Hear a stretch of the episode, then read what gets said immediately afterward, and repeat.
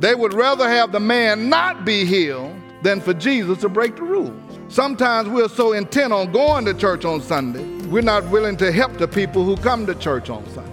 My title of this message is not Let Us Have Church, but let us have a church. Not just have church, have churches for us to get up and praise and worship and rejoice. But there's a big difference between having church and being the church. This is Jerry G. Martin, and welcome to the Light of the World broadcast. Jesus went to the synagogue for service and he met a man with the withered hand.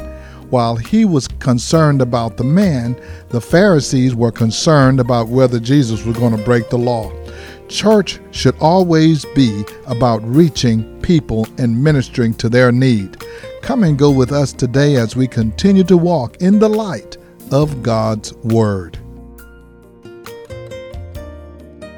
One of the things I enjoy most is being at church with church folks. There's something special about coming to the house of worship and fellowshipping with God's people. I don't know about you, but I, I enjoy that. When the praise and worship is vibrant and the spirit of worship is in the place, the hands are lifted, voices are raised, when you have that in worship, you know, if everybody was lifting up holy hands and praising the Lord, there's no better sound than the people of God lifting their voice, praising God together. When people are rejoicing and the Word of God is inspiring and encouraging, you couldn't ask for anything better. Sometimes we used to say it like this Boy, didn't we have some good church today? Didn't we have some good church today. Every Sunday in the greater Houston area, a few hundred thousand people attend church.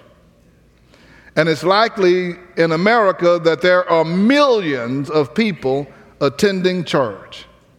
While it is biblical for believers to be connected and committed to a church, it is more important to God that we do more than just attend and enjoy. It is God's desire that every congregation become the church that reaches people for the kingdom of God. Now, I have been guilty of being so focused on going to church that I've often neglected reaching out to people who don't go to church. How many of you been on your way to church and you saw somebody on the side of the road that needs some help, but you don't have time to help them because you're going to worship God so that you can reach them? I, I can't stop right now because I'm on my way to worship God who wants me to reach people.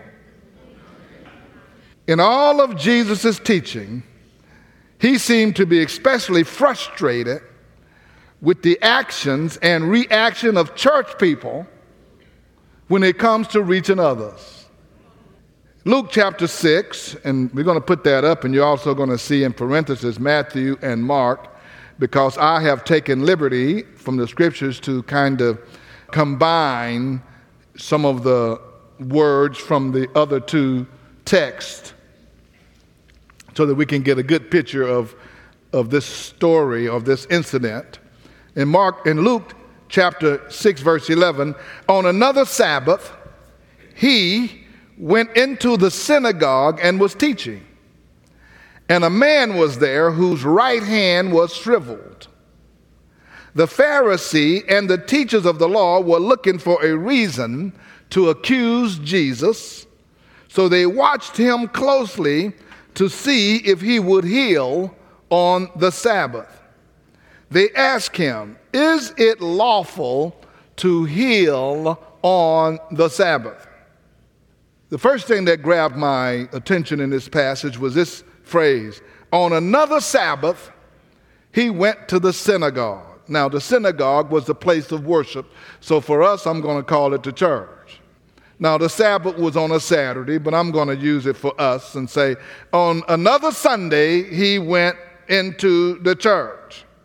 One of the things we discovered about Jesus, the Son of God, is that he was a regular attendee at the worship service. Let me say this about Jesus He was a regular attendee at the worship service. How many of you say, I want to be like Jesus? Well, he went to church often. He didn't miss. How many say, I want to be like Jesus?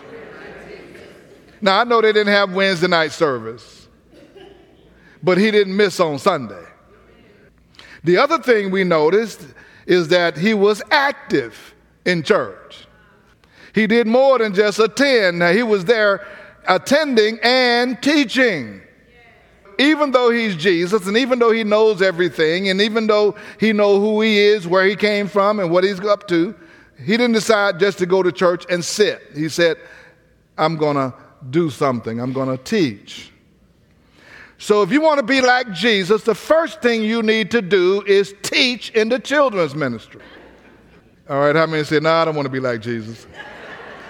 That's what you do if you want to be like Jesus. You start teaching in the children's ministry. If you think you have the gift of teaching, that's a good place to find out if you do.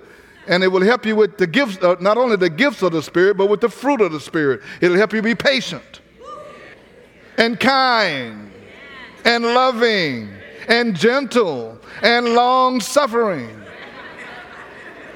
We're told in this passage a man was there whose right hand was shriveled. Now, before we get to the shriveled hand, let's consider this man. You know, lately the, the Lord has had me looking at the people more closely.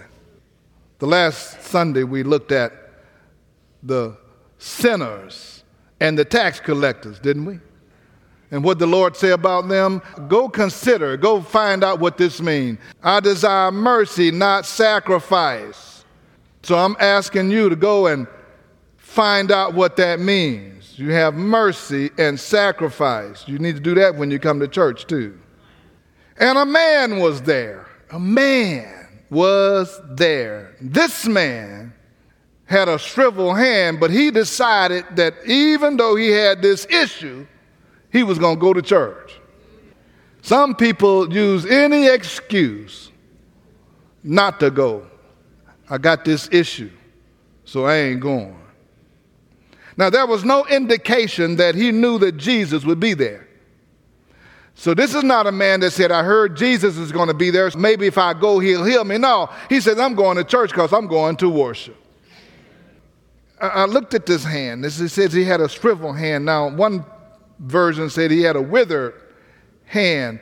And Luke, who was a physician, said he had a his right hand was withered. Now, most people are right-handed. So the hand that he used most, the one that he depended on most likely, is unavailable to him. And if you don't think that was an issue, I dare you not to use your right hand anymore until this sermon's over. Come on, somebody, lift your hands. Come on, let, raise your hands to the Lord. Say thanks. See, you raise his right hand right there. I tell you, don't lift, don't use your right hand. When you reach for your note or your Bible and you turn your page, use your left hand. All through this sermon, consciously, I'm not going to use my right hand. This man couldn't use his right hand while he was sitting up in church.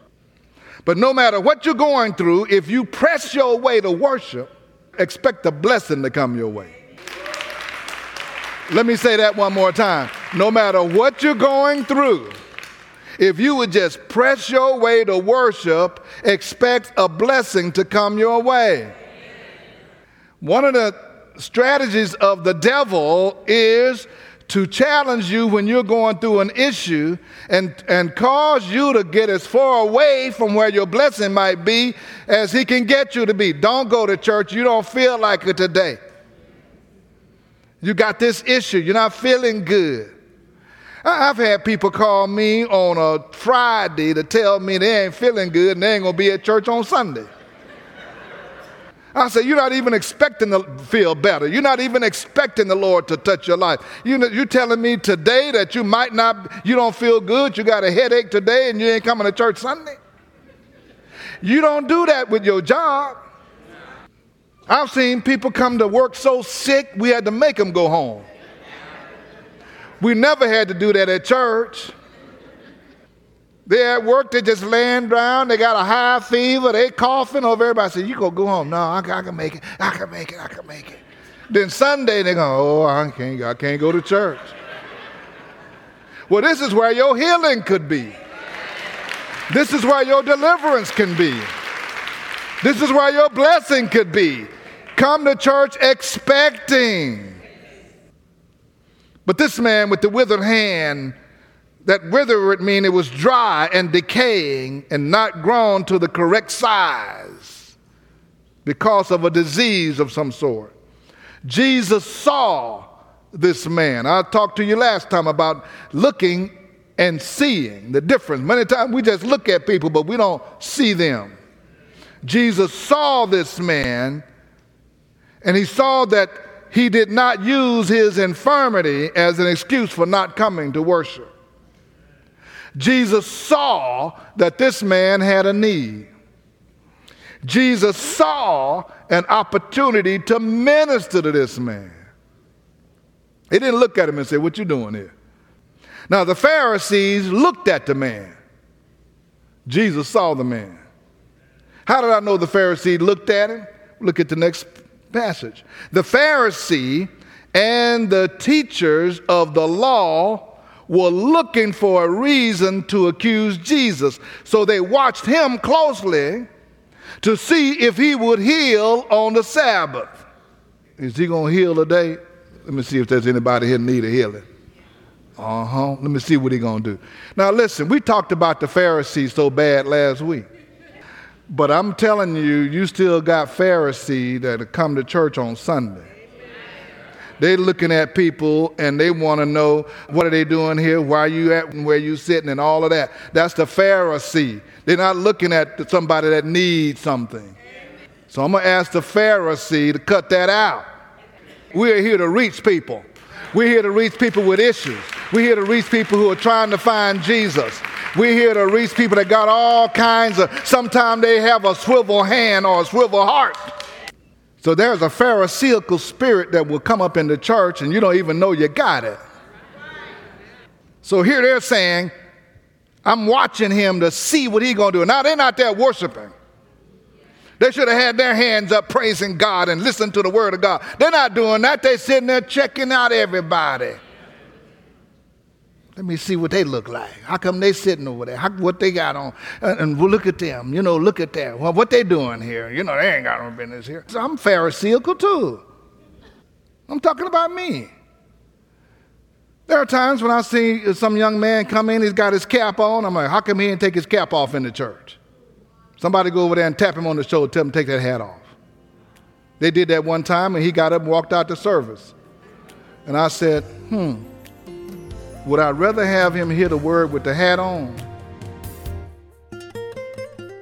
This is Jerry G. Martin, and thank you once again for joining us as we have brought the Word of God to you. And we are hopeful that your life has been enriched and that you have been encouraged. It is such a privilege to come to you no matter where you are. You may be in your home or your automobile or your place of business. If you would like to hear today's message again in its entirety, you can do so by going to our podcast at The Light of the World Daily with Jerry G. Martin. Again, that's The Light of the World Daily with Jerry G. Martin. You can also join us on our website at lowcf.org. Again, that's L O W C F dot O-R-G. And as always, I invite you to be our guest at the Light of the World. We meet each Sunday at 10 a.m. at 16161 Old Humble Road.